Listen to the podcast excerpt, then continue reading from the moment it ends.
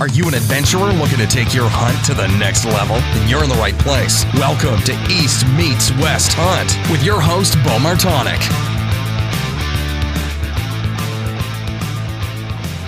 Hey everyone, happy Monday. Welcome back to another episode of the East Meets West Hunt Podcast. This episode is brought to you by the University of Elk Hunting. Corey Jacobson, Elk 101, have put together a fully comprehensive course for beginners all the way to elite elk hunters and everywhere in between. I'm going to be recording with Corey again this week to go through another couple sections of his course, and we're going to go through the conditioning and the physical conditioning and the gear side of things to kind of further along this process as I've been bringing him on. His course goes in a lot more detail on that. So Corey has offered all of the East Meets West listeners 20% off the annual membership by entering in the code East Meets West at checkout. Save yourself 20% or $20 on that annual membership. Also, Maven Optics.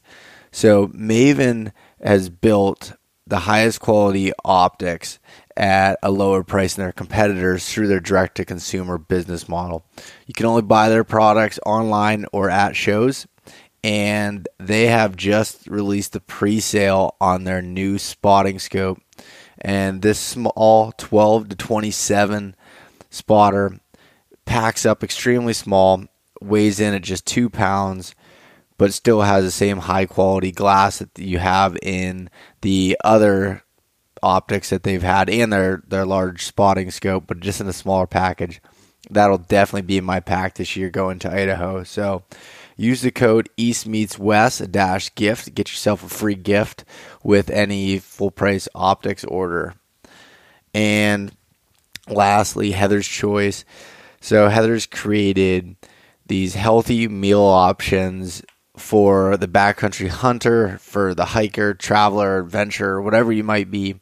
I even snack on some of the packers at work, but awesome healthy meal choice options to actually fuel you in the backcountry rather than just giving you a whole bunch of sodium and carbohydrates. All right, so to kind of go into a brief intro here, I've been further going along with my scouting process and figuring things out for Idaho, is that's where I've kind of threw my dart, and that's where I'm going to elk hunt this year. And been doing a lot of e-scouting for the most part, Google Earth. I'm going to do a little bit actually here today, a little more. And in addition to that, just trying to make sure I'm familiar with all the regulations, which I haven't bought my tag yet, but you know, some of the units do have quotas, so even though they're over-the-counter tags, they have certain amount of quotas, as I've already missed one of the units I was looking at, but hey, it's a learning experience. I didn't think it would sell out so quick. And also, there's the way they have their tag allocation, there's certain units that you can go that you can buy an over-the-counter elk tag, a mule deer tag that can be used for either mule deer, whitetail, or mountain lion, which is pretty cool. So, and then also wolf tags and bear tags, and your deer tag actually I think could be used for a bear as well. Don't quote me on that. I'm going to have to double check, but I believe it's that way, that some of those tags can be used for what they consider a lesser animal, for lack of better terms. But that's what's really drawn me a lot to Idaho, is just these opportunities to have all these tags in your pocket, which, don't get me wrong, my main focus is going to be elk, and that's what I'm hunting is elk, because once you start trying to hunt everything, I think you can really cloud things. But the fact that you can have those tags in your pocket, if you come across it or you see a big muley in a basin you want to try to put a stock on, I mean, for me, I think that's a pretty awesome opportunity to be able to come home, you know, with something there. And in addition to that, something I learned with Idaho is you can get 2 elk tags in a season, even as a non-resident. Say, because they sell the tags within zones, and So say you're in this zone that comprises of anywhere from 2 to 5 units, and you want to hunt a border of, say, the two units right next to each other. You can get a bull elk tag, or I think it's either sex elk tag, for both units. So you can actually fill 2 tags, or just for the fact that most people do it, the fact that if they cross over that boundary line, you're not stuck from pursuing that at that point. So really, really cool concept that they have going on there in Idaho. And I really didn't even know that they did that until recently. And the more I've been, studying up on it and looking into it, it's a little bit further drive than going to Colorado or some of those other, even Montana. But I think it's going to be a pretty cool experience either way. Not saying it's going to be a better hunt. Not going to say statistically Colorado has more elk, but for me it just seems like this is a nice choice to go. I like the opportunities that are available there. So we'll give it a shot and see. If it doesn't work, then you just keep moving on. But I actually read a quote here. Let me see if I can find it. I read a quote from Dustin Rowe, who is a Sitka athlete, and he's also a guide up in Canada. And let me see if I can find that here. All right, so he says that every area that has a sheep quota will have rams. I'm never worried about hunting an area that people call bad and not finding sheep. They are there. You just need to find them. To be honest, these bad areas have accounted for some of the best rams in my photo book. I don't think they're bad areas at all. I think guides get lazy. Some hunters don't do what it takes, and you just need to be there to be lucky. So, Dustin was obviously referring to sheep here and this one, but I think it can go that way with any species, and makes me really, try to, I don't want to say dumb down my scouting, but not get so worked up over trying to find the best hidden gem, this or that. You have a chance anywhere. Just work hard for it, and, throw a dot at the map, and essentially, looking a little more into it than that, but you can plan out a hunt and do pretty good by just having that mindset and just working hard for it. So I thought that was really, really interesting to hear Dustin's perspective on that. So, all right, so kind of moving on there from Idaho, Total Archery Challenge is coming up here in Seven Springs, Pennsylvania, May 30th through June 2nd. I will have a booth there. I will be selling my apparel with some pretty cool giveaway things for people that end up purchasing them, and also going to have some Maven Optics on site for people to get to check out, look through, and even place orders through me right there. I'm hoping to have the new spotter there that no one's got to see yet, so pretty pumped on that to everyone get to check that out. And then lastly here, the podcast I'm doing today is with Mark Huelsing from the Hunt Backcountry Podcast and Exo Mountain Gear. So Mark, I asked him to come on to talk all through his September elk gear list. Let's just geek out on gear, go through his pack. What's it take to do a 4 to 5 day bivvy style hunt or base camp hunt? And we just really dove into that.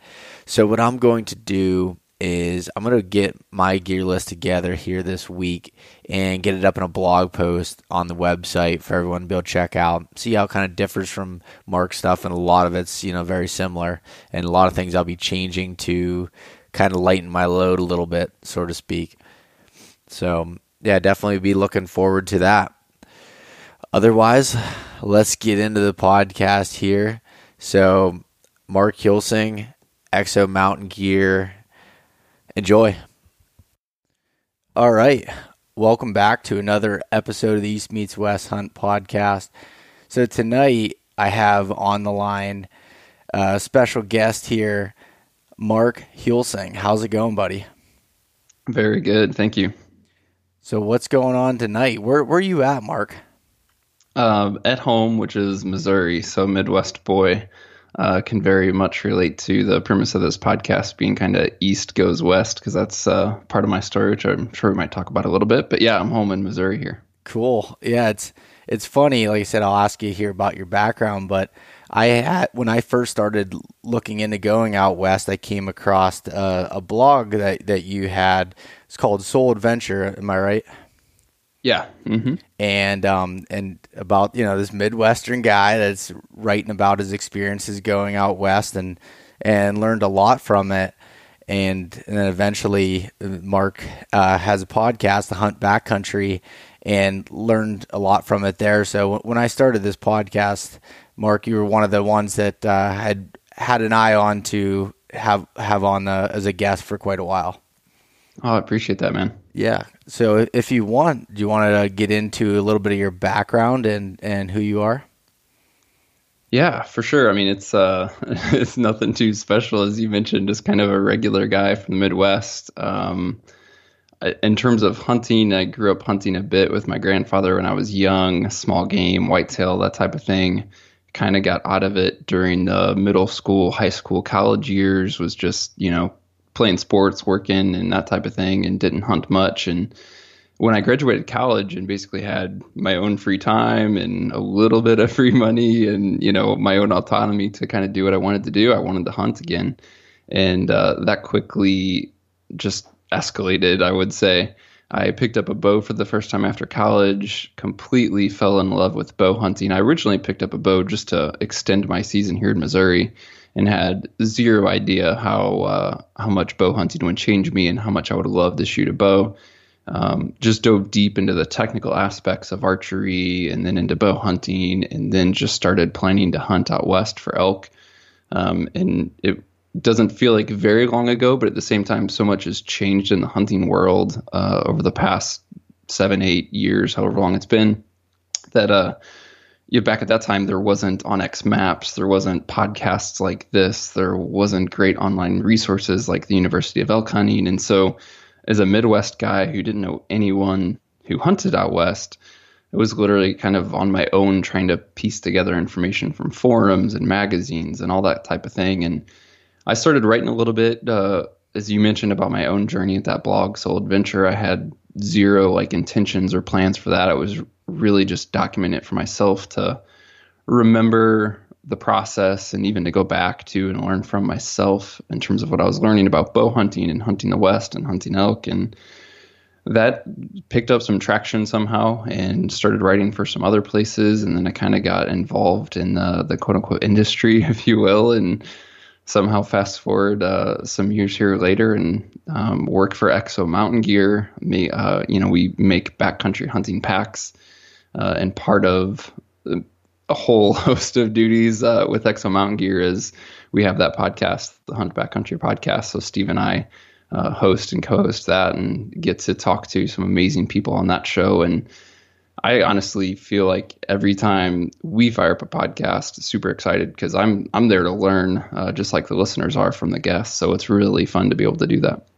Yeah, no, that's the same thing with me with the podcast. You know, I didn't come on here to show my knowledge. I came on to learn from others, and, you know, hopefully be able to have the listeners be able to, you know, pull some valuable information out of it. Yeah. Yeah. Likewise, man. It's honestly, it's a little bit awkward.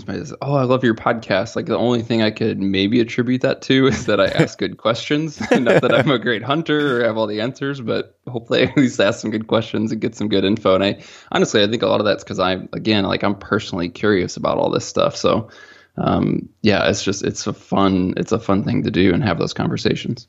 Yeah. It's funny when, I say this a bunch, but I'm like, if someone's going to ask me how to kill an elk, I'm going to definitely defer you to somebody else.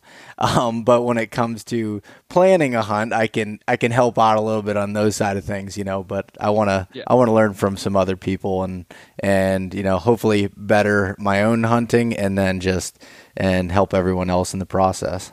Yeah. I can tell some folks a bunch of what not to do's as well. That's funny. Yeah, I think in my 3 years experience, my short 3 years of experience, I can talk a lot about things not to do. That's cool. I don't know. In those 3 years, were they all for elk? As you've gone out west for 3 years? Yeah, they've all been for elk, and I have not filled a tag yet. I've Okay. Ben, was it all archery? Yes, all archery. Yeah. So, I mean that's like, as much as the internet may say otherwise, or you see like the quote unquote famous guys or something do something else, like the average guy, not even from out east going west, but even if you look at a lot of the guys who, you know, don't have a ton of time to hunt and even hunt in their home state of Colorado, Idaho, Washington, etc. Like, there's very, very few guys filling a tag every year. Very, very few. So I remember I was both encouraged and depressed on my very first elk hunt. I didn't fill a tag. I ran into a guy. We were in Colorado. He was packing in. And they were coming through with like really light packs, nothing in their packs, but had frames. And so I got talking to them, and they had packed out a bull the previous day. They were heading back in to get their camp and some other gear and pack it back out. But it was the very first bull he had ever shot. And it was his 7th year of archery hunting. And so this is a guy who has at least some time to scout in his home state and some time to hunt in his home state. And it took 7 years. And on one hand, I was like really bummed by that. And then on the other hand, I was very much fired up by like, I'm going to stick with this, you know, no matter what, right? Like, if it takes 7 years, I hope it doesn't, but if it takes 7 years, I'm going to stick with it. And yeah, I mean, it didn't take 7 years, but at the same time, like, there's so much each time. Like, it's so cliche to say, but to me, it's much more about filling a tag. A hunt to me is much about like, the adventure and testing myself and spending time outdoors and hopefully spending time with some really good people and all that stuff. And yeah, the purpose is to hunt, right? Like, the purpose is to fill a tag, but yeah, as cliche as it is, if you don't fill a tag, it's not unsuccessful. Yeah. I mean, it just drives me to keep wanting to go back and keep bettering myself. It's just, I felt like I was just teased so many times out there. I'd have these amazing encounters, and I'd screw it up every time. Like, I got into elk. It just wasn't didn't pan out my way for a variety of reasons. But then, you know, so like you said, you know, a short amount of time, 5 to 7 days of hunting.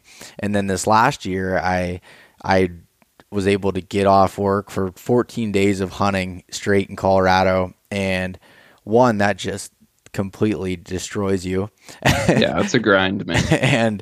and two, it took me 7 days this year to find elk in a spot that I'd been 2 years in a row, and I was finding elk, but it was just so dry that they weren't in the high country. They seemed to be on the private land that was down lower. I ended up moving units before I finally got into elk, but it was a grind. Like you said, it was just, you know, it was a little depressing driving back, you know, without a tag filled again.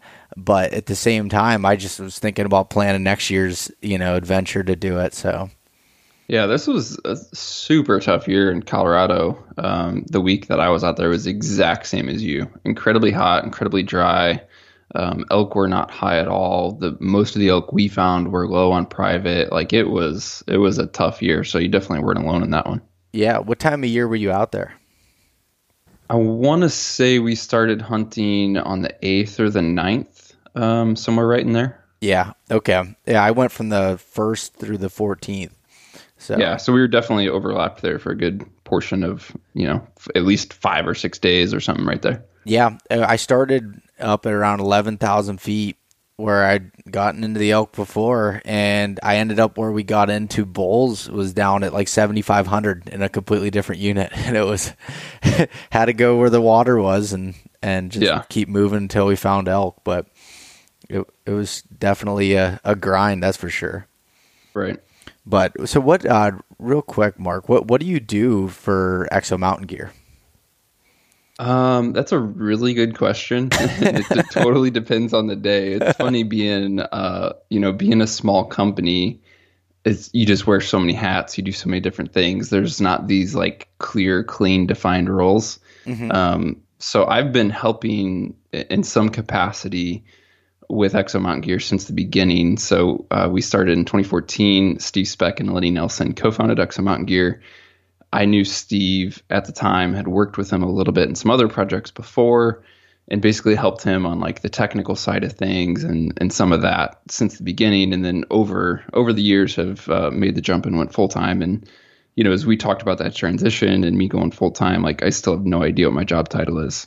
So yeah, it's very fluid situation, but anything from a lot of the technical stuff still. And then the podcast, a lot of the marketing, a lot of just customer interaction as well. I mean, we're a small team, and honestly, we want to keep it small on purpose. Like we only sell direct. Like we don't have dealers or retailers, and there's a bunch of reasons for that. But honestly, one of the reasons is we want to work directly with the people using the product. And so being able to work directly with people and, you know, get them set up the right way and then address like any questions they have. And then honestly, like hearing the stories throughout and after hunting season of all of our customers is so stinking fun. So yeah, man, it's a bunch of different duties and roles and responsibilities that is just part of being a real small company with a small team. Yeah, no, that's cool. I was just kind of curious for myself and everything, what you did there, especially since, you know, you live in Missouri. So it's a little bit of a remote working location, I'd say. Yeah, I'm the only remote employee, and the magic of the internet. Yeah, it works. So it's I get out there. Exo Mountain Gear is based in Boise, and I get out there a handful of times a year or so, and both for work as well as quote unquote work, which is some fun trips and stuff like that. So there's some travel in terms of going to Boise or, you know, show season. Like in February, we were in Portland and Salt Lake for Hunt Expo, things like that. But yeah, most of the time just working from home and remote. And, you know, the company, since we only sell direct, we don't have dealers, retailers, online sales are 98% of our business. So, and I manage a lot of technology in that regard. So it all is just web-based. Oh, cool. Yeah, that's cool. It's similar. I mean, similar business model to Maven Optics, their direct-to-consumer company as well. And that's, I work a lot with those guys, and that was kind of their reason too, is we want to be, you know, face to face with the customers. You know, at the shows, the owners are there and they're the ones talking to everybody and getting feedback. And it's a pretty cool business model. Yeah. Yeah. I mean, there's pros and cons, honestly, but for us, the pros vastly, vastly outweigh any sort of con. I mean, you know, it allows us to build our products in the U.S. and there's so many right things about it for who we are and who we want to be. And it's a privilege to be able to do it. Cool. Well, what I wanted to talk to you about today, Mark. So as you said, you know, you're I'm going to call you a technical expert when it comes to stuff within the business. Oh no. I said it, you didn't, within the business at Exo Mountain Gear, but you definitely have a lot of knowledge when it comes to the gear side of things. And specifically, I had watched a video that you had done for Exo Mountain Gear on, you know, your pack list and going through what you would pack for, say, a 4 to 5 day overnight hunt for elk in September. And I kind of wanted to run through that gear list with you and kind of your reasonings for taking things and maybe some lessons learned with this gear and your reasons for it. Does it sound good to you? Yeah, sounds great, man. Cool. So to kind of go in line with your video here, let's start out with the pack that you're taking for something like a 4 to 5 day trip. Let's get into your pack setup. Yeah, I mean, we have currently, and this is changing midsummer, hint, hint, but we have three bag sizes currently. And the most popular and the one I was using like for this hunt and really what's ideal for that 3 to 5 day hunt is the 3500 model we have. And honestly, it works even well as a day pack. And so, you know, there's so many guys out there who they might be doing a day hunt in Pennsylvania or Missouri, a whitetail hunt, tree stand hunt, and then they might pack in for 4 or 5 days out west or, you know, heck, at home. And so this is just one of those really versatile bags that covers that spectrum. And, you know, if you're kind of the lightweight minimal guy, you can take it up to, it depends on the person, but I've done a week out of it. Most like your average guy would kind of max that capacity out about 5 days. So that 3,500 we have is, our bestseller, most popular option. And it's what I go to the vast majority of the time for sure. Yeah. It seems like a good kind of middle of the road because I mean the bags I use are a lot bigger as far as size, the cubic inch, the 5,000 to 6,500, and you can pack that down for a day bag, but sometimes you don't need all that space. I mean, my brother went with me a couple years ago on the 7-day trip in Colorado, and he had the 3,500 from Exo, and he did. The thing was about to burst at the seams with everything he had packed in it, but you know, he made it happen for 7 days. Yeah. I mean, the true capacity of the 3,500 model, the 3,500 model is that capacity of 3,500 is only rated for essentially the main bag. There's some full length side pockets and stretch pockets. You have some expansion in your roll top and lid, and all said and done, you're at about 42 to 4,300 cubic inches. And you know, it's just one of those things. I mean, so many guys want a bigger pack for the just in case, right? And I understand that line of thinking for sure. And I'm not saying a guy is wrong, but I would say if a guy knows he's not planning on ever staying out, or, you know, most likely ever staying out beyond that 4 or 5 days, then get a pack that's sized for that. One of the things you run into is if you have space in your pack, you're going to fill it. And so sometimes it's just a matter of, oh, well, my pack's not full, so I might as well put some more stuff in there. And that's, you know, maybe like the discipline of having a limit to your pack size is going to help you keep a smarter approach with your gear, which honestly comes into play. Yeah, it's funny when you say about filling it up, and this is, you know, coming from me being an amateur with it. I thought I was, you know, getting the lightest weight stuff, but I ended up throwing a bunch of just in cases in there and everything else. And by the end of it, I weighed my pack right before I went in to Colorado a few years ago, and with this is including food and water. And my bow, it came to 72 pounds. Yeah. So a little bit more than I needed. And now I've slimmed that down quite a bit, but yeah, if you have space, you're going to fill it up. That's for sure. Yeah. I mean, and I don't like to chase the super ultralight gram weenie thing just to have like a number on the scale. I mean, for us, it's all about hunting comfortably and effectively, and honestly just like hunting with energy. And you know, we're talking day after day. If you're doing a 5-day hunt, what you're packing on day one is going to affect your performance on day 3, day 4, day 5, etc. And so a lighter pack, and this goes with all kinds of stuff like being in shape and etc., etc. I mean, it all begins to make a difference if you're really looking to hunt effectively day after day. Yeah.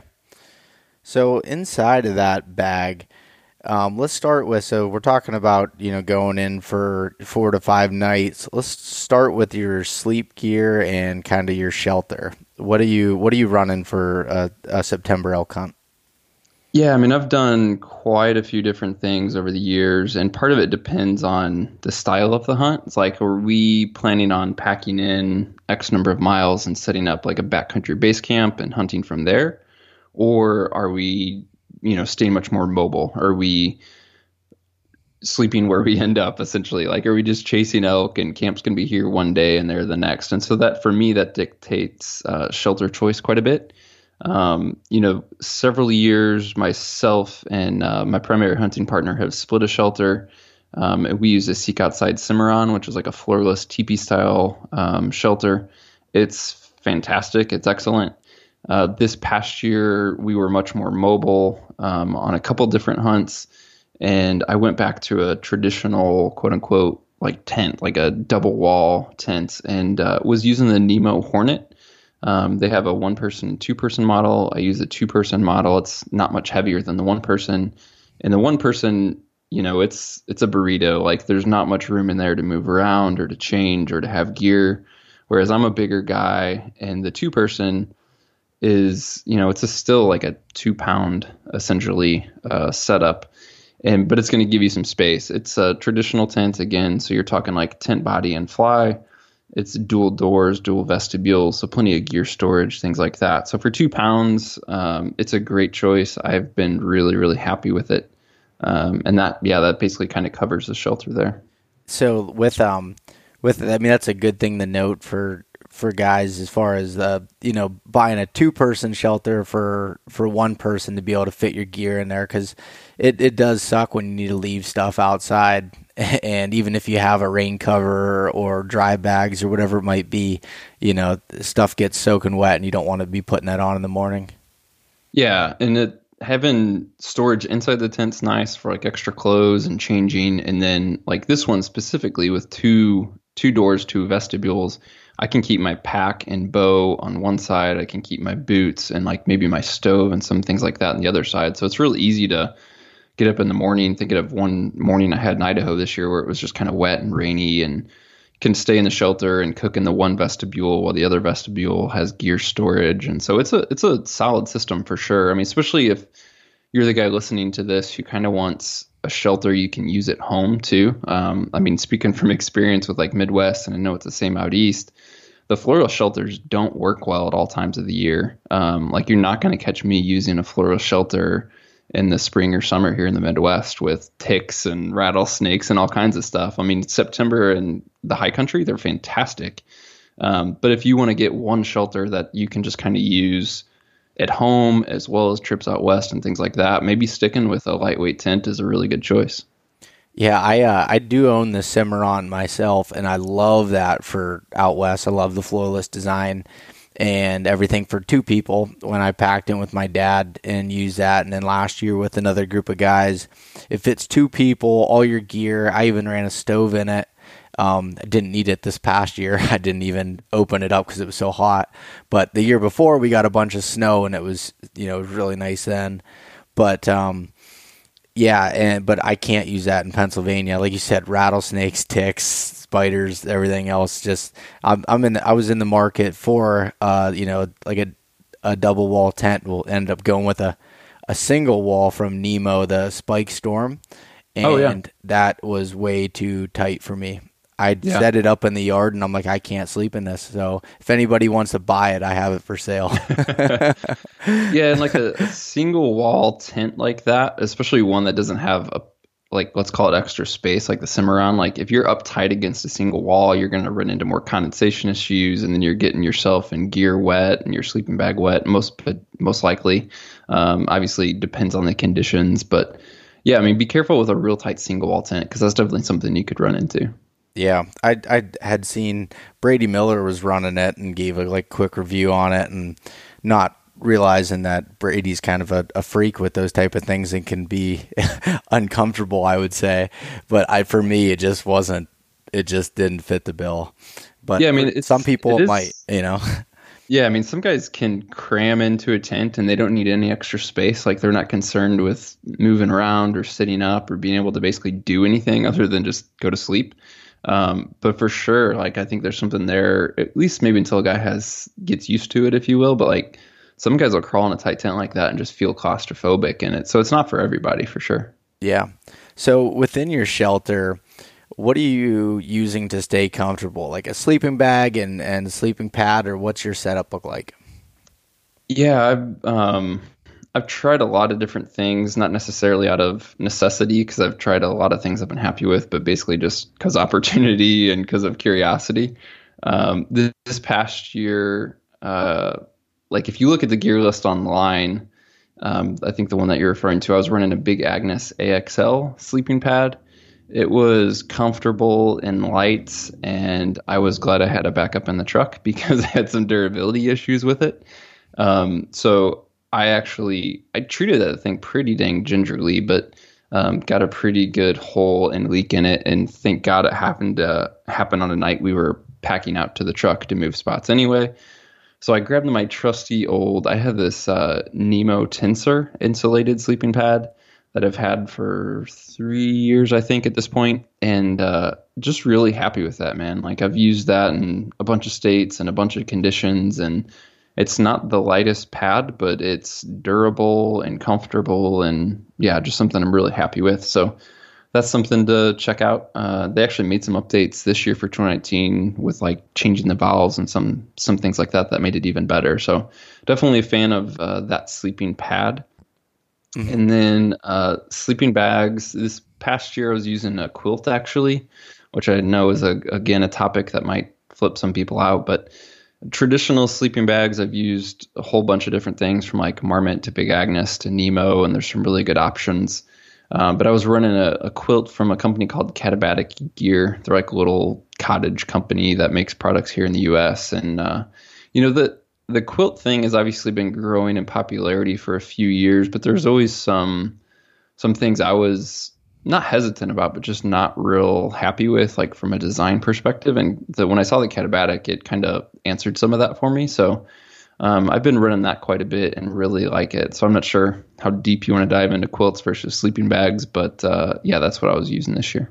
Yeah, if you do want to just briefly explain what, you know, a quilt is. I'm pretty sure everyone knows what a sleeping bag is, but the quilt's kind of a newer thing. And my brother ran one last year and had a lot of success with it, liked it. But he said he definitely would have went with a wide version versus the normal in the brand that he had. Yeah. So yeah, like a premise, and we actually did a whole podcast on this, not to plug our podcast, but if people really want to geek out on like a 45-minute conversation on this topic, you can go do that. Plug it. Yeah, so a sleeping bag, when you lay on a sleeping bag, any insulation underneath you performs essentially zero. Like it gives you zero benefit, because insulation, you know, the reason that it's effective is these fibers create air gaps, and those gaps essentially like trap your body heat and keep you warm. So as you're laying on insulation, you're compressing it, you're decreasing or completely eliminating practically all those air gaps, and you're not getting actually any insulation value out of the insulation you're laying on. So the idea of a quilt came about because it's like, we're carrying the weight and bulk of insulation that provides no benefit. So anything underneath you is not functional, so why should we have it? So a quilt is basically like a sleeping bag, but anything on top of your sleeping pad or anything under your body, if you will, like there's just nothing there. So some quilts open up and can actually lay flat open like a blanket. The one I use kind of has a sewn foot box, kind of like a sleeping bag, but then as you go up to like say behind your knee, it opens up, and then it's completely open all the way up through, you know, the rest of your lower section, your midsection, your back, your shoulders. And so it just saves weight and it saves space. The other thing I really like about quilts, and this kind of gets into what you mentioned with your brother, is if they're done right and like you have the space, I'm like a, let's call it an active sleeper. I toss and turn. I like to sleep on my sides, and so I'm going from one side to the other, and I move around a lot. And obviously, that can create some issues. Like in the past, that means I'm turning in my sleeping bag, or I'm rolling off of my sleeping pad, or getting, you know, I'm sliding off my sleeping pad, and all kinds of weird deals. With a quilt, there's different ways that different companies do this, but essentially you have a way to attach the quilt to the sleeping pad itself. So as I'm rolling or moving from side to side, I'm essentially turning inside of my quilt and not rolling around with my quilt and rolling off of my pad. I'm not sure if that quite makes sense, but yeah. There's also some really cool hybrid, I call them hybrid options. I'm not sure what the official name is, but like another bag that I've used and actually worked with Nemo on a little bit, it's called the Argali. And so it's a traditional sleeping bag in the sense that it goes around you 360, but it doesn't have any insulation underneath you that we talked about. Instead, it has a sleeve for your sleeping pad. And so you actually slide your sleeping pad into the sleeve. And now it's kind of like a quilt, meaning there's no insulation underneath you, and you can move within it. So you can move on your sleeping pad without rolling off of it type thing. But it's much more, it feels much more enclosed like a sleeping bag because it does have like 360-degree coverage. Another benefit with a quilt that I really like is they're just more versatile. So like say in warmer temperatures, you can clearly unzip a sleeping bag, but with a quilt, you can kind of, it's more like a blanket. Like you can throw it off of you. You can kick a leg out easier. You can have it tighter to you if it's really cold. You can have it more spaced out if it's warmer and vented. So yeah, they're not, I want to say they're not for everybody, but in the end, I think of a lot of people try them right, meaning like they have the right size quilt for them, and it's a decent quilt where it attaches well. There's a whole bunch of pros without very many cons. So again, I'm not like saying it's the only way to go, but they can definitely be very effective. Is that a synthetic or is that a down bag? That's a down. Okay. Yeah, it's a down. I mean, it's down definitely is something I prefer for the most part. And really the only situations I would get away from that is just certain situations or climates I don't tend to hunt in. Like, so if you're talking Rocky Mountain West, September for elk, like primarily what you've done, what a lot of the listeners are going to do, down's a really solid choice. If you're talking, maybe coastal Northwest where it's wet all the freaking time, or going up to BC or Alaska, like you may think otherwise. And then these days there's so many treated downs. So you got like what they call hydrophobic down, which is the down fibers themselves are treated with like a DWR or water resistance. So they remain more effective if there's moisture introduced. Then you have like down synthetic blends these days where you'll have 80% down and 20% synthetic. So that way you kind of get the best of both worlds. So there, that kind of, I don't want to say the game's changing, but there's more, it's not as simple as down versus synthetic like it used to be, because there's so many different like forms and blends and treated versions of down these days. Yeah. I think my big Agnes is, I believe that's a treated, like a hydrophobic down, and I haven't had any issues with it as far as getting wet and clumping up or doing anything that you typically hear with, in wet conditions with down bags.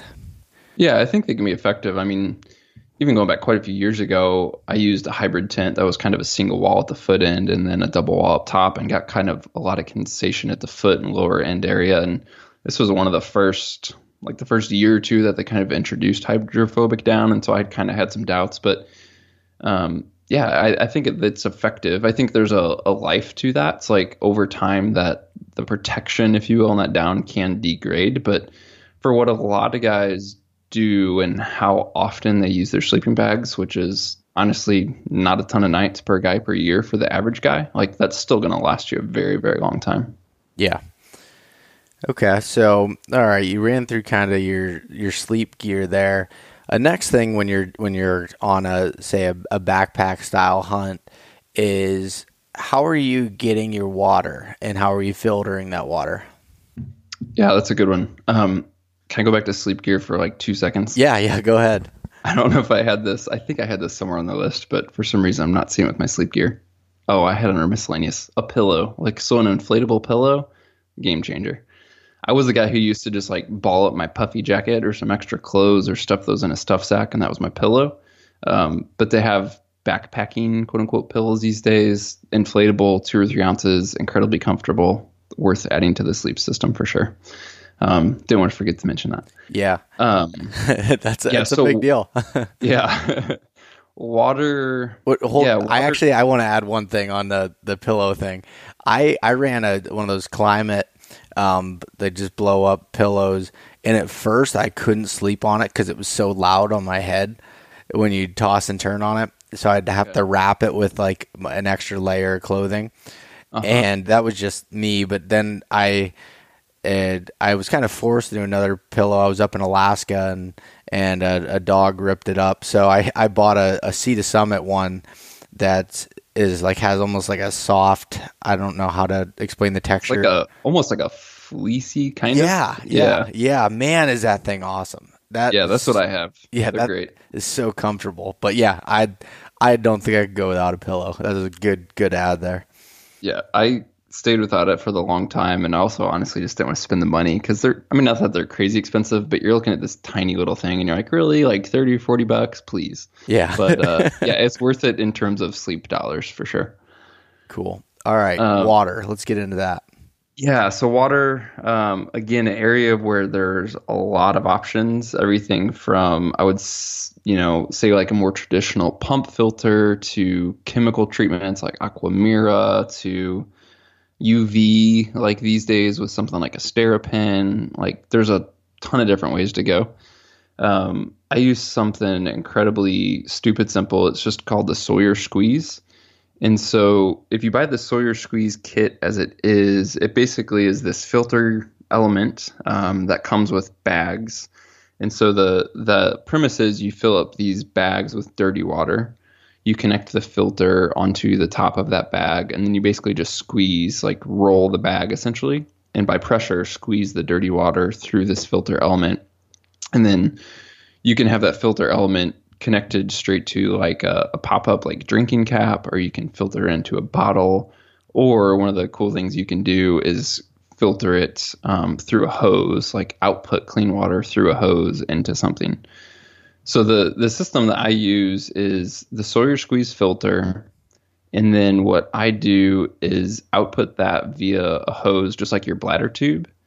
And then on my actual water bladder, there's Sawyer sells what's called a quick disconnect kit. And so basically picture this, like my water bladder's in the pack, and then you have your drinking tube that comes out of the pack and obviously has your mouth valve and all that. So the mouthpiece with this quick disconnect kit just comes off, like it comes off the tube. And then now you connect your filter to the tube.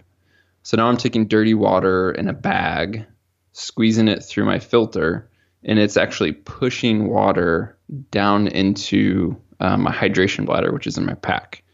So I'll typically run like a 3-liter platypus bladder in my pack. And without removing that bladder, I can stop at any creek or stream or what have you, quickly grab some dirty water, and then just basically push it, if you will, filtering it straight into my pack and into my bladder. So it's a pretty simple, effective system. The downside to like a Sawyer Squeeze is just the way those filter works are like with these hollow fibers. One of the big downsides is they can crack, they can freeze basically. So water expands when it's frozen. And so if there's water trapped within these filaments, the water expands, it essentially cracks the filaments and potentially can let like bad stuff through the filter. All I typically do is after I use the filter, shake it out really good. It gets rid of the excess water. If I'm really concerned about it, I will keep the little filter element itself in my jacket or in my sleeping bag, sometimes with me when I'm sleeping, so it's not freezing. But honestly, I've left it out freezing a ton of times. Primarily just shake it out, and I haven't had any issues there. So there's a life to those filters as well, but I've run them probably longer than I should have, and they're cheap. And so it's not something that's going to last you forever. But again, I would say your average guy, it's probably going to last you a few years. If it starts to get clogged, they also do include a syringe to basically backflush it, which pushes the dirty particles back out the other end. But it's effective for sure. I mean, as we mentioned, there's like pumps, which are typically heavier and take a bit more time. There's UV, but then you have electronics and batteries and worry about things breaking. There's chemicals, but then you're talking wait time or taste. So to me, the Sawyer Squeeze is just light and simple and effective. Yeah, I that's interesting because I'm trying to upgrade, personally my water filtration. I've been using just the Sawyer gravity-fed filter system, and I've had 2 of those fail on me in the last 3 years. Where when I say fail, it doesn't completely stop working, but it gets to the point where it's just dripping out. And I tried back flushing it and doing everything else, and it had a lot of issues with it. Because sometimes I wasn't able to get the cleanest water, and it plugged up pretty easily. And so then I tried, the Aquamira tablets and the iodine, drops. And then also I did buy a SteriPen, and I've been messing around with that. And that works for Pennsylvania when I'm out shed hunting with just an Nalgene bottle or something, but it's not something I think I would rely on for a backpack style trip. Yeah, I mean, I know some legit dudes that's all they use, and so I'm not saying that they're bad, but it's just not my thing. I'm been intrigued by them, but honestly, just haven't wanted one more thing with electronics or batteries or potential failure in that regard. And then I have also tried that gravity filter and had a similar experience there. The Sawyer Squeeze, you can set that up in a gravity method. You don't always have to kind of force feed it. It basically depends on how used or how clean or how dirty that filter is, whether in a gravity setup it's going to continue to flow or kind of needs some pressure of you squeezing it through. But yeah, it's a good solution for sure. I mean, it's water filters. I don't think there's one ideal answer, but having tried a bunch of things, like the Sawyer Squeeze has been a go-to for sure for me. Cool. All right. So like if we talked about water, what about your cook setup? So if you're cooking any dehydrated meals or anything along those lines, excuse me, what are you using for a cook setup? Yeah, we did a big kind of stove review comparison thing on the podcast as well, and basically looked at everything from the weight of these systems to performance under different conditions, including freezing, to how fast they boil, to how efficient they are in terms of how much fuel they use. And again, there's a lot of good options there. The thing I grab more than anything is a Jetboil that I've had for probably 6 or 7 years and I've never had a problem with. And it's just light and fast and really stinking fuel efficient. And it has a built-in igniter, and I don't know, it's all stained and torn up, but it's just, it keeps going, and that's what I grab most. But I mean, any of those canister stoves are in general the most convenient for like the type of hunting we're talking about. You know, you can get the ultralight, like go with a DIY stove or alcohol stove or something like that. But for me, at the end of the day, I want something that boils quick. And I want it to be fuss free. Like it's the end of the day, I'm tired. I basically want to, for the most part, eat and crawl in bed, or it's the morning and I quickly want to be able to boil water, drink coffee, and get going, something like that. So the canister stove, like a MSR wind burner, Jetboil, all that works well. I have used like more of a hybrid. So you take like a independent stove, like one of the Optimus Crux Light is a really good one. And then you kind of have your own pot or other, you know, container for boiling water, or even eating out of. You know, sometimes those can be a little bit lighter, pack a little bit smaller, but to me, there's not a huge benefit to those versus like just all-in-one system like a Jetboil or a wind burner. So that's typically what I would go with. Just some like little nitty-gritty details of, like there's a little mug called the GSI Infinity mug. It's a lightweight insulated mug. I just really like it for coffee because sometimes I have something in my Jetboil and then I want to be drinking coffee, so I kind of need two containers, if you will. So that's a good option.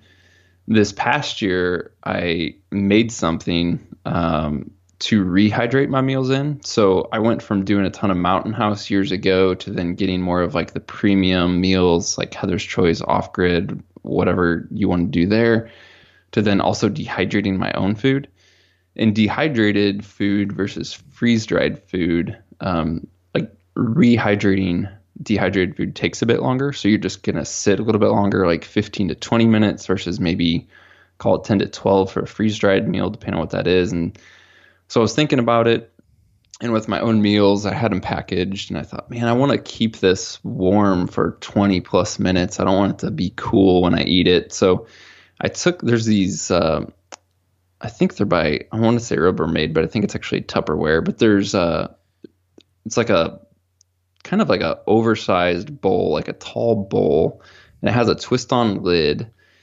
And I took that, and then I took the Reflectix insulation material and just kind of cut it to fit, and then just wrap the whole thing in tape. And so I basically have like this sealed container I can dump my dehydrated food in, add my boiling water, and now this whole thing is covered in insulation. It sounds like really redneck, and it kind of is, but it's really freaking effective, and I actually really, really like it. And so that's actually what I rehydrate my food in. And then the cool thing about that, that little contraption is it's ideally sized to also carry like your snacks throughout the day. So for me, instead of having like this wasted space of a container that I only use to rehydrate food in, I basically have my food for the day. So like breakfast, lunch, snacks in this container all day. It fits in the lid of my pack perfect.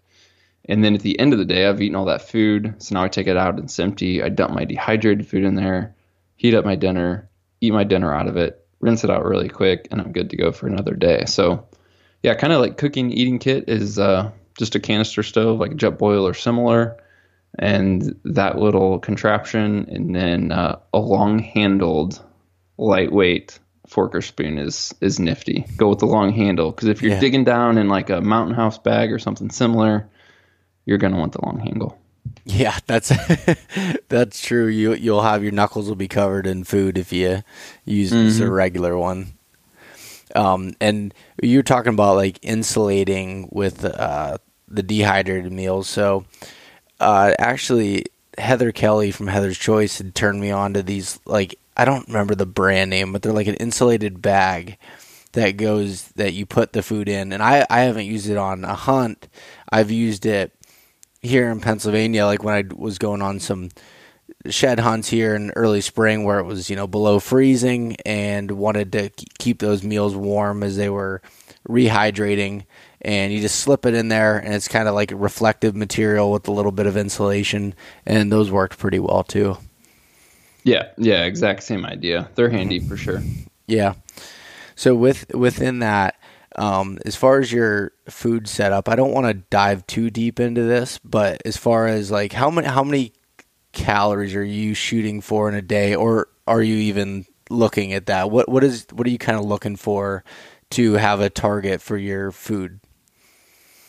Yeah, I mean, it honestly depends on the hunts and how active I think that hunt's going to be, and even the conditions at times. So yeah, I've gone everywhere from the guy who's like making a last minute stop to buy junk at the gas station to throw in my pack, to making spreadsheets, breaking down ounces and grams of carbohydrates versus fat versus protein, like completely geeking out. And so I've been on every end of that spectrum. I think the longer the hunt is and the more physically active the hunt is, the more dialed your nutrition should be and the more benefit you'll get from that. So like if you're running out for like a day or a quick overnighter, like sure, eat whatever you want, no big deal. But if you're wanting to hunt and have sustained energy for multiple days, then an actual strategy with nutrition is really smart.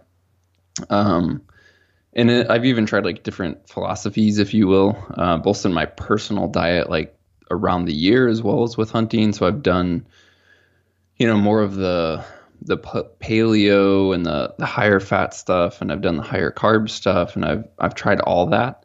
And ultimately for me, like a pretty balanced approach is most effective. We actually worked with a nutritionist. His name's Kyle Camp. We've had him on the podcast, and he actually has a free like nutrition planner. Again, not trying to plug stuff, but if you go to exomountaingear.com/nutrition, you can just download it and check it out. But yeah, if you want to get strategic, that's a good place to start. For me, you know, it also goes beyond just like fat, carb, protein, and what's the right food. When you get into an extended hunt, a big factor for me is just what sounds good too, because you get 5 days into something and like say you've packed the same bar every day for a snack and you're just sick of it. Well, now you don't want to eat, and now since you can't eat, you're not staying on top of energy, and now you kind of feel crap because you don't have energy and you don't want to eat, but now since you don't feel good, you don't want to eat anything else. And like, so, you know, like something that actually sounds good out there is really important, no matter what it's made of in terms of calories or what type of macronutrients, if you will. But yeah, I mean, on an active hunt, I mean, I'll probably be between, if I'm not being super strategic and I'm packing based off of feel, if you will, meaning like I kind of know what I need and what I've done in the past, I'll be between 3,500 to 4,000 calories, which sounds like a ton. Basically, a lot of times if I don't want to do a ton of geeking out, I'll pack upwards of 2 pounds of food today, like somewhere between 1.5 pounds to 2 pounds of food. And it usually puts me in that ballpark in terms of calories, which is a lot of calories. But if you're hiking in the mountains and up and down those faces and you're carrying some weight in your pack, like most guys are going to burn that. But again, if you want to geek out, that guide actually goes into making some recommendations on taking your body weight and multiplying that by whatever formula to get you some calorie recommendations. And you know, there's been certain things that we've done. We do this thing called the death hike every year. And last year it was right under 100 miles in some of Idaho's wildest mountains and up and over passes and peaks and stuff like that. I mean, it's very like physically demanding to say the least. And I noticed a huge difference working with Kyle and being really strategic on nutrition for that, like down to if you really want to geek out, like if you're doing hard climbs, fueling with simple carbohydrates, which in the end basically just means sugar, like in layman terms, immediately before or even during like a long, very physically demanding, high energy output, like you're gasping for breath or essentially or you're breathing at a high rate. Fueling a big climb like that, like say you have a 1,500 foot push with some simple sugar, can make a huge difference. And then at the end of the day, that's when you want to hit more like fat and protein for recovery. Again, makes a huge difference. So I know that being very strategic like that can make a huge difference, but not every guy is, not every hunt is that demanding where it makes that big of a difference or you need to be that strategic about it. Yeah.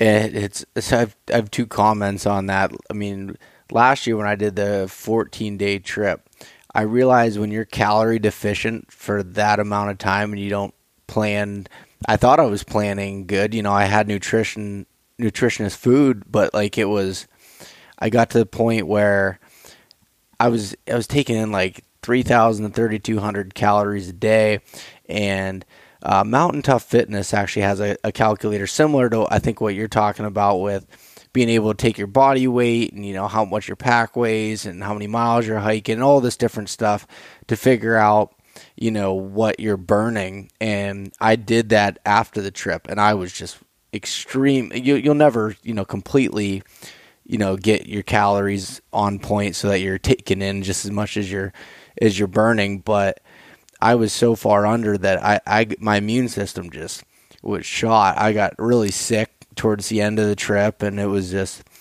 a mess. But I did a whole podcast on that with Dustin from Mountain Tough, and he kind of explained, why I experienced those different things. So there's some more information there. But when you're talking about comfort food, if you could figure out a way to pack in Lay's potato chips, please tell me. I would. That's like my go-to is like a guilty pleasure type of food. Yeah, you can do it. You're just gonna have to eat them as crumbs, I'm sure. Yeah, that's what I mean. Yeah, like in terms of staples, and this is so personal, but like go-tos for me is a hunting trip I look forward to, obviously because I'm getting to hunt and be outdoors and all that, but like on that short list of things I look forward to on a hunting trip is the fact that I can eat Pop-Tarts. So like for sure, I don't eat Pop-Tarts in a normal day, but a hunting trip for sure. Yeah, there's different things that are just go-tos for me. Like wheat thins with some almond butter is a go-to snack. When we talked about like simple sugars for like those intense climbs, if you will, the just gummy bears, like those Haribo, those gold package gummy bears are perfect for that. I always end up typically packing some Belvita crackers or something like that. One of the things I did last year for the death hike is dehydrated some bananas and sprinkled them with cinnamon. And then I mixed those with just dry Golden Graham cereal. So I just had this baggie of like dehydrated bananas with Golden Graham cereal. It was amazing to say the least. That was like something I'll continue to do. But yeah, it's a matter of finding like those things that honestly just sound good to you, because as you said, like you get calorie deficient, it makes a huge difference. If you've packed food that you can't eat on day 3, 4, 5, then you're going to struggle to eat it. Then you're going to be calorie deficient. It's like, as I said, it's a cycle. So it takes some experimenting and some looking, but definitely I think guys either tend to grossly overpack the wrong things, meaning they'll just bring way too much of one thing and not enough variety, or I think most guys probably just underpack food in general and don't have enough calories. So again, I would shoot, again, it depends on the guy and the hunt and the activity level, but if you're bringing less than like 1.5 pounds of food, I would really think about that. Yeah. I'm typically 1.5 pounds to 2 pounds, and man, when I did the death hike, I think I was carrying almost 6,000 calories a day, which is insane. But that's also not a normal day in the woods. Yeah, no, that's I've listened to your podcast talking about that, and that just seems like absolutely the most grueling time that you could possibly have. Yeah, it's what they call type 2 fun. It's not fun when you do it. It's only fun when you get done and look back at it. Yep.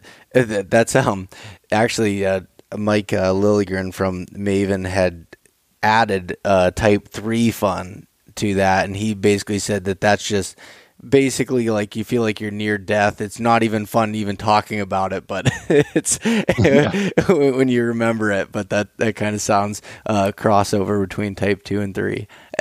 Yeah. Yeah.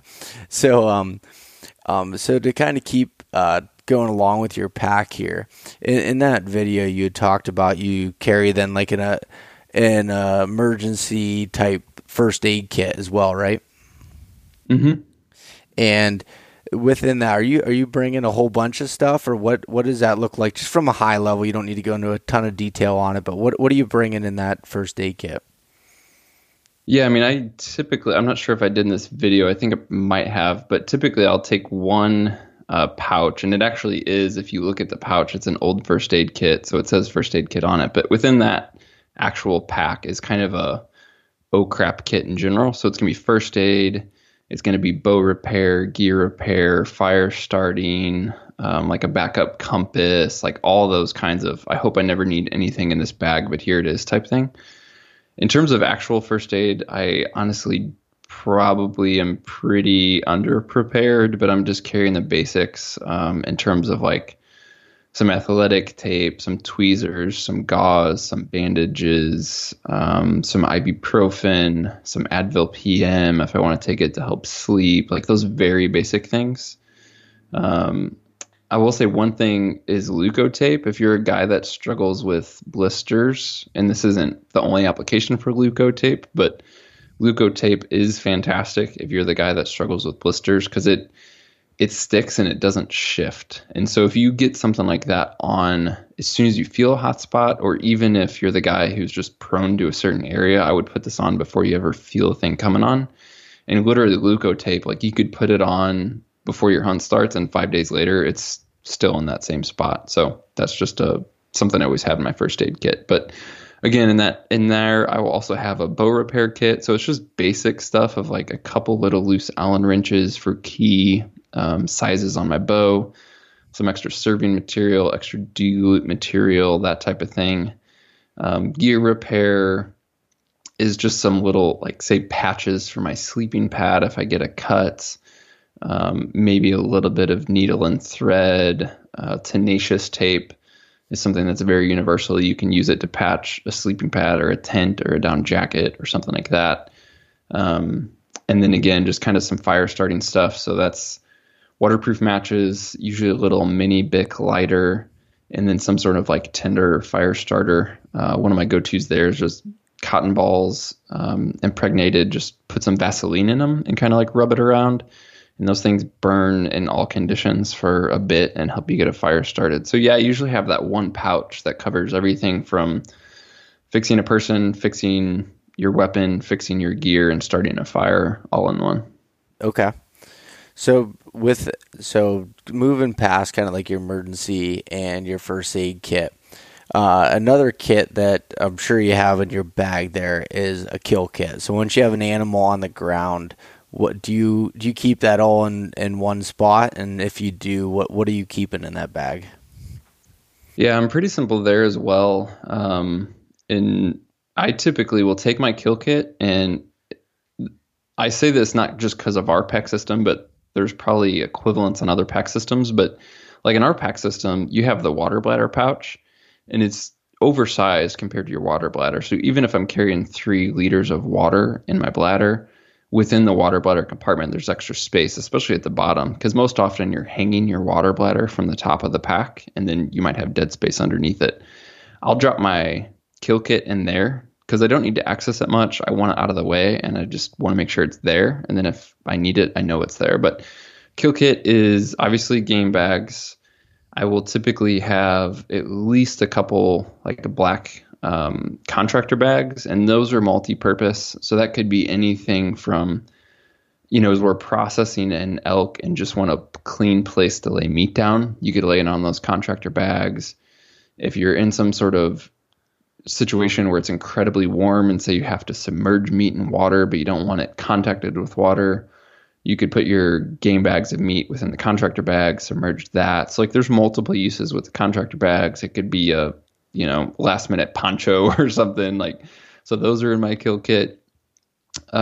Usually a little bit of flagging tape. So obviously the game's somewhat changed with, you know, you can drop a waypoint or follow a trail if you're blood tracking with Onyx Maps or your GPS or something, but I don't want to ever have to rely on that. So I'll typically take some flagging tape. Weighs nothing anyway. Some paracord to hang meat, and obviously just do all kinds of other chores or situations if necessary. And then obviously a good knife. So for me, yeah, game bags, contractor bags, flagging tape, paracord, and knife. And you're pretty golden. Obviously on knife, if you're running disposable blade system or replaceable blade system, you want some extra blades. If you're running a fixed knife, if you will, a traditional non-replaceable blade knife, you might need a sharpener. But that pretty much rounds out a kill kit for me. Okay. And that's a neat idea as far as putting it in that water bladder sleeve down towards the bottom. Because you're right, that's just a gap in space there. And you're not accessing your kill kit until you absolutely need it. So it's not something that you need to get in there and get to it, any other point in the hunt.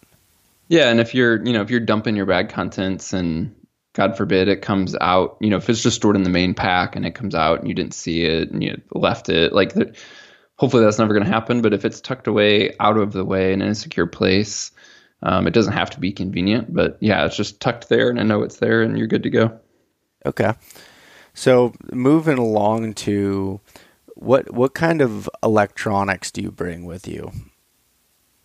Yeah, I mean, at the top of the list is obviously a light source. So headlamp. I typically don't pack a backup flashlight or anything else. Occasionally I've packed a spare headlamp. More often than not, I'm just packing a headlamp and extra batteries. I use a Black Diamond Spot, which is also rechargeable. And so you can recharge that if necessary. I guess that leads into having a battery system, but I use one of those dark energy battery banks. There's obviously a million different battery banks on the market these days. So yeah, I like having rechargeable systems. So the headlamp, obviously my phone, and then I also carry a Garmin inReach Mini. All three of those can be recharged from a battery bank. At the same time, I still like having, at least for a headlamp, like physical batteries I can replace. And so I would be hesitant to get a headlamp that only takes a rechargeable battery pack. Like the best of both worlds is to be able to use a rechargeable system or just swap regular batteries. And the Black Diamond is one of many that do that, but that's something to look at. So yeah, headlamp, the battery backup, which I mentioned, obviously my phone, just running that for Onyx Maps and camera, things like that. And then the Garmin inReach Mini, which is basically a satellite communications device. I can send texts. I can receive texts. I can, God forbid something crazy happens, I can call for emergency assistance, hit that SOS button. So that's pretty much it for electronics. Yeah, you hit the $30,000 button on the side. Yeah.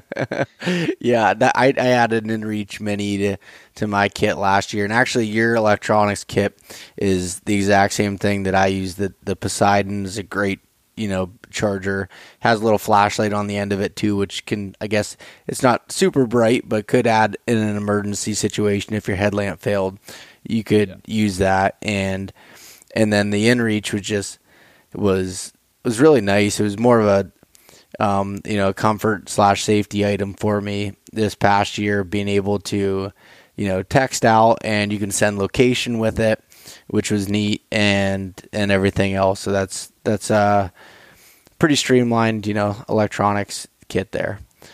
Yeah. I mean, those inReach, it's one of those things where I know some guys are hesitant to drop the money. But we've even done podcast stories with guys that we've talked to who've had to hit the button, and more often than not, I mean, and this is cliche, but it's when you least expect it, right? So like there's one guy who went out on an upland bird hunt, not even far from home, and fell and broke his ankle. He was alone. No one knew where he was at. He he was too far to like crawl out. It's like stuff just happens, like much less if you're doing a 14-day elk hunt in Colorado, right? Yeah. So I mean, it's, I honestly view it these days as just like, it's just part of it. Like, I don't even think about the cost in terms of do I need it or not. It's just part of going, especially, I mean, I've got kids at home and a wife who's worried about me while I'm gone and all that. So, I mean, it's peace of mind for them, if nothing else, when I'm out there to be able to send them a text, let them know I'm okay. And, yeah, it comes in super handy too. You know, if you're ever splitting up or doing a group hunt, you can send messages from device to device, or, if you take a wrong turn while you're doing a 100-mile hike, speaking from experience, you could get back on track when somebody message. Like, yeah, there's all kinds of situations there where it makes it worth it. Cool. Okay. So, in addition, as far as like the maybe kits that you might have, do you have something for, I don't know what the right word for it, but almost like a cleanliness type kit? So, you know, you're like your toilet paper and toothbrush, things like that. Yeah, I mean, it's super basic. It's pretty much that. Toilet paper, toothbrush, toothpaste, and wet wipes is about it. I'm not the guy who packs like the Camp Sud soap and hops in the creek or anything. Mm-hmm. Typically, a little wet wipe bath is going to do me good. And I mean, the public might say otherwise when I get back into town. But yeah, that's essentially like from a personal care perspective is just that, like, I can't stand not brushing my teeth a couple times a day, so that's definitely in the pack, and TP and wet wipes are a must. I've experimented with some like fancy versions of wet wipes. Like there's some companies that make them, you know, not for just doing number two business, but truly for like wiping down your whole body in, and so they're larger and kind of thicker and all that. And, but in the end, like I just buy the natural, like sensitive skin baby ones. They're non-scented and all that, and you're good to go. So that stuff's man, a wet wipe can do wonders in the backcountry after a few days. Yeah. Oh, it does. And I went to, I don't do this anymore, but I did this at the beginning, was I'd actually, you know, dry them out and then just add water to them, and then I just stopped doing that. It's not the same though. Yeah. No, it's not. You can't. No, it's not. And I'll tell you, those are just like, just the, you know, every couple of days being able to just wipe down your body a little bit makes you feel fresh again. Yeah, for sure. As fresh as you can be, I guess. What about any extra clothing that you're keeping inside your pack?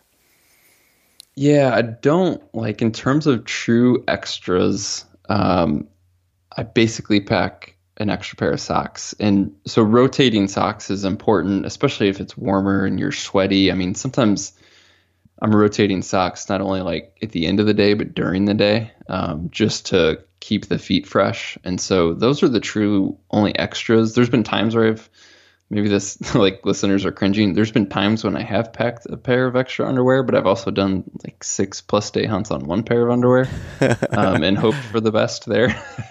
But like with Merino underwear, I mean, you're not getting the scent and the funk that, I mean, I could not like wear synthetic underwear for multiple days. Like there's no chance, but Merino is definitely a game changer in that regard. So I don't pack extras. I do obviously have layers that I'm not always wearing. So in terms of a clothing system, I'm always starting with a lightweight Merino top, some sort of mid layer. Sometimes that's a heavier weight Merino. Sometimes that's more of like this year I was using, a First Light piece. It's like a grid fleece, the Klamath.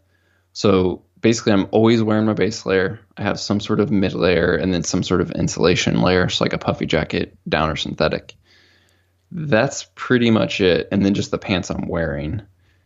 I will only pack rain gear if it looks like I'm truly going to need it. Meaning if it's looking like rain, not like a chance of a shower on a day or two, but like looking like rain, then I'll pack rain gear. If it's mostly clear with like a 40% chance 2 afternoons out of 5 or something, a lot of times I'll just risk it. And if we get a passing shower for an hour or two, then I'll just hunker up or just hunt through it and change or something. But yeah, pretty dang simple there in terms of base layer, mid layer, insulation layer, the pants I'm wearing, and then just basically a pair of extra socks. So it's putting layers on and off throughout the day or as conditions change, but there's not actual extras or duplicates in that system. Yeah, I've that was, I think, the biggest thing that I learned was not packing extras of everything, or not even extras, just additional things that I thought I might need. Like I packed rain pants in before, and it did act as a nice like windbreak if you were happened to be in a position where you're glassing and it's windy or whatever, but I never wore them, and so I cut that out of my kit. And last year, I think, even in that whole 14 days, I don't think I pulled out my rain jacket at all. And this one spot was one unit we were hunting. It was actually, I think, just this one side of the mountain. It seemed like every afternoon this, pop-up thunderstorm would come through and it would pour. But even other than that, with everything, with clothing being so quick drying and everything anymore, I don't see it as big of a necessity unless, like you said, you look ahead and there's going to be, a ton of rain. Yeah. I mean, it depends on your location and maybe even time of the year too, right? But again, if we're talking Rocky Mountain elk, September, Colorado, Idaho, Wyoming, that type of thing, a lot of times you're not going to need rain gear. Like, don't get me wrong, there's certain years where I've needed it. But I would say way more years than not, I wouldn't even touch it. Yeah, there's a piece that I started using, and I think it's going to kind of replace my rain gear. Sitka has this piece called the Flash Hoodie, and it's just a windstopper layer with tape seams, but it only weighs like 6 ounces. And so that's lightweight. You can use it as kind of like a windbreak layer, but also, for those quick showers, it'll you can get through it. Yeah. And it might depend too on like your other pieces. So like, the insulation layer is a synthetic piece. So if it does get a little bit wet, it's not like a down. It's not going to completely lose performance. And at the same time, it also has a DWR treatment. And so I've been in, rain showers where I've hunkered in that, and the DWR's done great at shedding that. I've been in snow where it's a wet snow, and it's done great at shedding that. So sometimes like there's some level of moisture protection in other pieces versus just dedicated rain gear. So that's like what you mentioned is a great example of that. Okay. So to kind of go an extension to your clothing system there, what about boots? Is there any, I know boots are so specific to the person, but as far as with you, what are you looking for a September elk Rocky Mountain boot? Yeah, man, this is like the toughest question. Yeah, everybody's foot is different. Everybody has different preferences, needs, etc. For me, I've run anything from basically lightweight trail runners all the way up to super stiff, super heavy, full leather mountain boots and everything in between. And I don't know if it's just me and I have an average or whatever foot, but like a lot of stuff just works. Like I haven't had major issues with anything. For me, the boot I just constantly come back to is the Salomon Quest 4D, and it's in between obviously those extremes, and it's a boot, but it's also on the lighter, a little bit more flexible end of a boot versus like a stiff, heavy, rigid boot. And it is just one of those boots that out of the box I can wear. I mean, we did that death hike last year, and I was maybe the only person who didn't have a single blister. I mean, just like zero issues in those boots for me. And maybe that's just my foot. There are a lot of guys who love those boots, but I also know a buddy who can't wear them at all. They tear them up. So it's just one of those tough situations. Yeah. I mean, in general, this is one of those areas where you can buy online and get lucky. Maybe. If not, I would just be going to like REI or somewhere that you can try on a ton of stuff. But even then, like trying it on in the store and hiking up a slope are two drastically different things. So yeah, man, it's tough. Yeah, the Salomon Quest 4D, I constantly go back to them. I mean, they're not perfect. They don't stay waterproof forever. Depending on how you're using them, they don't last forever, but they also don't cost as much as some other things. So like for me, I know their weaknesses and just can't get over how comfortable they are in different weather and different conditions with different weights and pack weights, whether I'm moving light and fast or packing out something super heavy, like they just work for me. And so that's what I just constantly come back to. You know, there's a lot of other good boots. I've tested like the La Sportiva Trango cubes, which if you have more of a narrow foot, and want something light, but with some support, would be a really good option. We've been testing these boots from a company called Tecnica. They make a lot of ski boots, but haven't done a lot of traditional hiking footwear. And they have a really unique system in the sense that it's a heat moldable boot. And so if you buy a Tecnica boot at a local Tecnica dealer, you actually, there's like this two-step process where they literally mold the boot to your foot. Everything from the insole itself to the actual boot has all these heat activated materials that conform to the shape of your foot. And so that's a really cool option, to look at, but it is tough, man. It's one of those deals where there's probably going to be some trial and error to find what works for you, unless you just get lucky the first time on picking on something. And it's one of those areas that you can read reviews or listen to people talk about, but it doesn't matter because it's your foot and you might have a different experience. I mean, obviously you can see positive or negative things about build quality, right? Like this boot just flat out leaks or whatever. But in terms of comfort and fit, it's all about what works for you. Yeah, I wish that was something that, like, especially here, I'm sure it's the same way in Missouri, but like Pennsylvania, there's nowhere and at least where I live, there's not an REI within 2.5 hours. And yeah, it's so tough. I got lucky that, you know, someone lent me their boots that were the same size that I wore, and the boots just worked. So I bought them. They were Loa Tibets, and I've had those boots now going on 4 years, and they're about, I need a new set now, but, I was looking at different options, and I'm like, they just work. It's hard for me to try to change that, you know? Yeah, I mean, that's actually that's the boot I wore my first elk hunt, and I have zero complaints about them. They're a solid boot if that's what you're looking after. Yeah.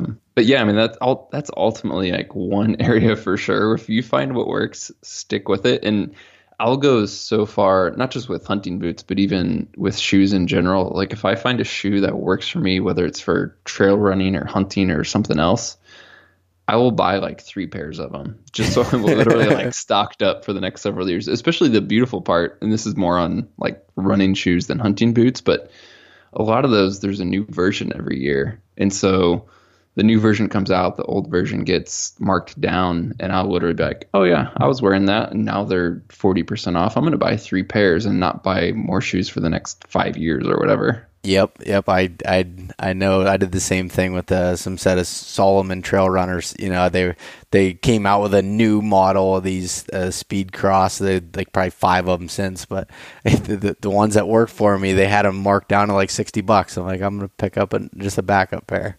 Yeah, and not only is the model that you had marked down, but sometimes that new and that quote-unquote improved update actually could make it worse for you personally. Like they changed something about it that you now don't like as much. And so, yeah, it's a funny game. I'm sitting here staring at a pair of shoes that I probably bought 2 years ago I've never worn, but I'm going to get them. You know? Yeah.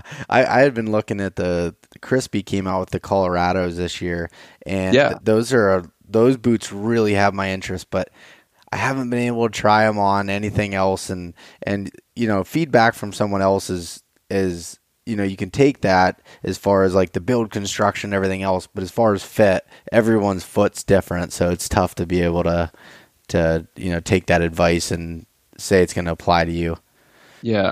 I did see that boot actually, when I was at Hunt Expo. And it's a good looking boot, and I think there's a lot to like about it. So it's one of those things where if that boot fits you well, I think it could do really well. Because like from a build perspective and the attributes that it has, it could be a really good boot for sure. I checked it out at ATA and just held it, and it seemed like a really good boot. And I have another pair of Crispies I use for whitetail hunting, and they fit me really well. It's just, like I said, it's just tough to change something that works, especially in something as important as footwear. Yeah. You know, I mean, for me, you know, pack and footwear can make or break a hunt, I think. Yeah, for sure. I mean, we say that all the time, and we try not to say it because we're a pack company, so it sounds really biased. But honestly, like, yeah, packing boots and like you can get away with not the latest and greatest sleeping bag or tent or stove, or, you know, you can use a $7 headlamp from Walmart or whatever, but yeah, packing boots are a must if you're looking to get into elk hunting or similar, you know, kind of backcountry western hunting. Yeah. So I guess to round this off here, is there anything else that we're kind of missing here that you think are like crucial items that you're always bringing on an elk hunt?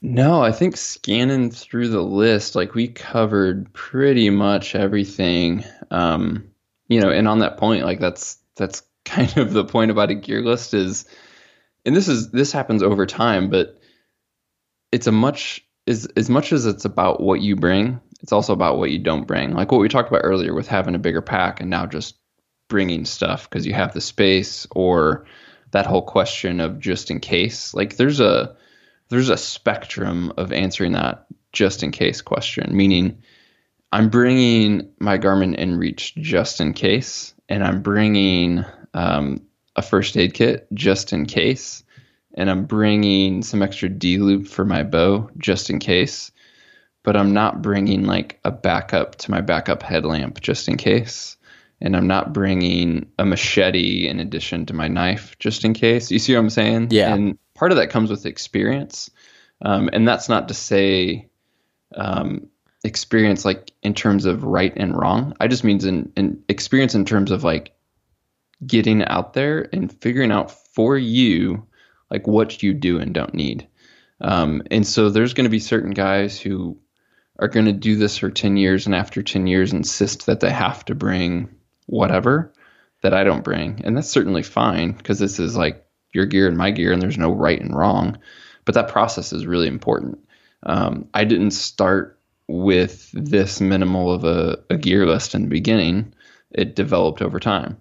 And so that's just really important to keep in mind. In a huge way to shorten that curve and figure out what works for you is to not wait till September and not wait until an elk hunt, but just to get out there in Pennsylvania or Missouri or North Carolina or wherever the heck you are and do an overnighter, like take a backpack trip, go on a long hike, figure out what you do and don't need, figure out what you are and are not comfortable with. You know, something I used to do is print out my gear list of every trip. And then I would just start after trips, like marking a check next to items I didn't use. And a lot of times I would just say 3 strikes and you're out. Now that's not to say, oh, I haven't fallen and broken my femur in 3 trips, so I'm going to get rid of my inReach. That's just like, oh, I don't think I need this extra whatever. And so, yeah, I mean, it's a process. It's not like you can go copy my gear list, your gear list, Brady Miller's gear list, whatever. And you can learn from that, but don't copy it. Like figure out what works for you. So it's, yeah, I mean, one cool thing, and this is, again, zero to do with like trying to sell you a pack, but just if you go to our website under resources, there's a link that says gear lists, and my gear list is there, which we talked about, but there is like pages of gear lists. Most of all have the full printed gear list as well as a video of that person on camera basically doing a pack dump of like what they carry. And the cool thing is that's like everything from a elk hunt to a mule deer hunt to we have some on whitetail hunts. And so like you see all these different perspectives from different people and different hunts and different gear lists, and you can just check those out and like figure out what works for you, see what people are doing different and get ideas. Yeah, no, that's exactly right. I think I looked at so many different gear lists and everyone's is so different. You know, there's a lot of items that you'll see that are the same that go across and maybe something you should take note of, but it takes a while. I mean, if you forget something, you know, minor, or you bring too much, you just learn for next time. It's not, you know, going to be a make or break, hopefully. Yeah. And another thing like to keep in mind too, is if some level of backup or extra, whatever gives you security, maybe bring it with you on your hunt, but leave it in the truck. And so even if you're doing, you know, this like quote unquote backcountry hunt, like what if, not saying if, what if you break your femur, but what if you whatever and now need this gear item? Like for most guys, worst case, you hike 2 or 3 or 4 or 5 miles back to the truck or whatever, and you have what you need. You know what I mean? Like say your stove craps out and now you can't boil water. Is it the end of your hunt, or can you hike back to your truck and you have something there? So, you know, I do a lot of out-of-state hunts, obviously, being from Missouri. And so I have my gear list, meaning what I'm packing into the backcountry. But then I also have usually a bin or a tote of extra food or an extra stove or extra fuel or extra clothes or whatever. So, like, yeah, like it might sound crazy that you're 5 miles deep, but in the end, you can hike back to the truck in a few hours and either drive back to civilization or get the gear you need and get your butt back in the woods. Yeah, no, that's that you couldn't have said that any better. I saw my uncle was on the first trip with us a few years ago, and he forgot his toothbrush. So he hiked back to the truck and got it, because after a couple of days, he's like, I can't do this, you know. And yeah, and there's always, you can, if you keep yourself organized enough and keep things in the truck, extras, you can definitely, it's not, you know, a life or death situation. If on, like, say, an elk hunt in Colorado, you can get your way back to the truck. Yeah.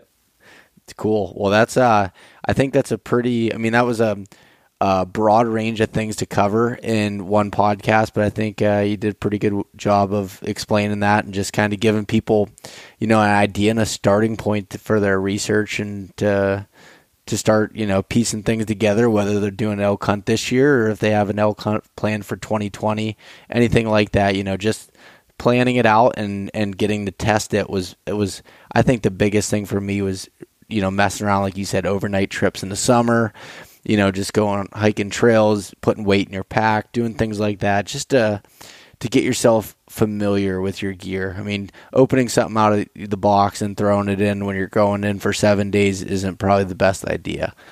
Yeah. Yeah. So, yeah, no, for sure. I mean, if anybody has questions, I'm happy to help. I mean, you can just shoot me an email. It's just mark@exomountaingear.com. And, yeah, I mean, the more like information out there, the better. And if anything we can do, whether it's like, you know, you and I through this podcast or whatever, to like help you guys, the listeners, get out there and just enjoy yourselves. Like, yeah, we're happy to do it. Yeah, most definitely. So Mark, where can we find some more information, from you and Exo Mountain Gear and anything else that can help, you know, these guys and girls out with going on a Western hunt? Yeah, I mean, I don't do much like personal on social or anything like that, but obviously the company's Exo Mountain Gear. That's just exomountaingear.com. And then I mentioned my email is just mark@exomountaingear.com.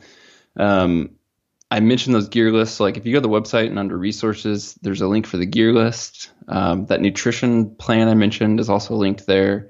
And then we have a free training plan, like, so actual physical training to get in shape for hunting. That's all there. So those are just some good resources to check out. Yeah, my old blog, which still has a ton of relevant content, especially from a new perspective on like learning to hunt elk, is Sole Adventure. So SOLE adventure.com. And you can just do /elk and it takes you straight to all those articles.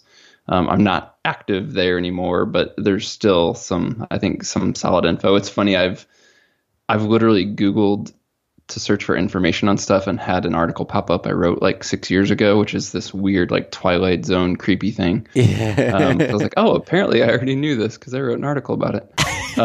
But yeah, so that's pretty much it. Okay, cool. And I was on your website the other day when I was, you know, when I emailed you about coming on here, and it looked like you had updated something there recently. Yeah, I'm tinkering with maybe writing some articles again. I just don't want to like throw it out there and say I'm going to. But yeah, I mean, nope, we're putting you right on the spot.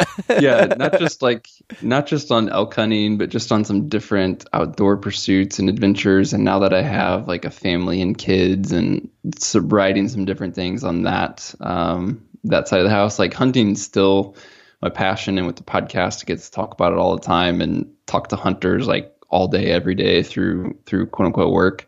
But yeah, I might write some other stuff there. So you can check that out. But yeah, I'm not making any guarantees at this point. All right. Sounds good, Mark. Well, hey, thank you very much for coming on and, taking some time away from your family and kids and everything to talk with me tonight. Yeah, man. My pleasure. All right. We'll talk to you soon. Thanks so much for listening to this episode of East Meets West Hunt with your host, Bo Martonic. For more great content and to stay up to date, visit eastmeetswesthunt.com, Facebook at East Meets West Outdoors, and Instagram at East Meets West Hunt. If you enjoyed today's episode, please review and subscribe, and we'll catch you next time.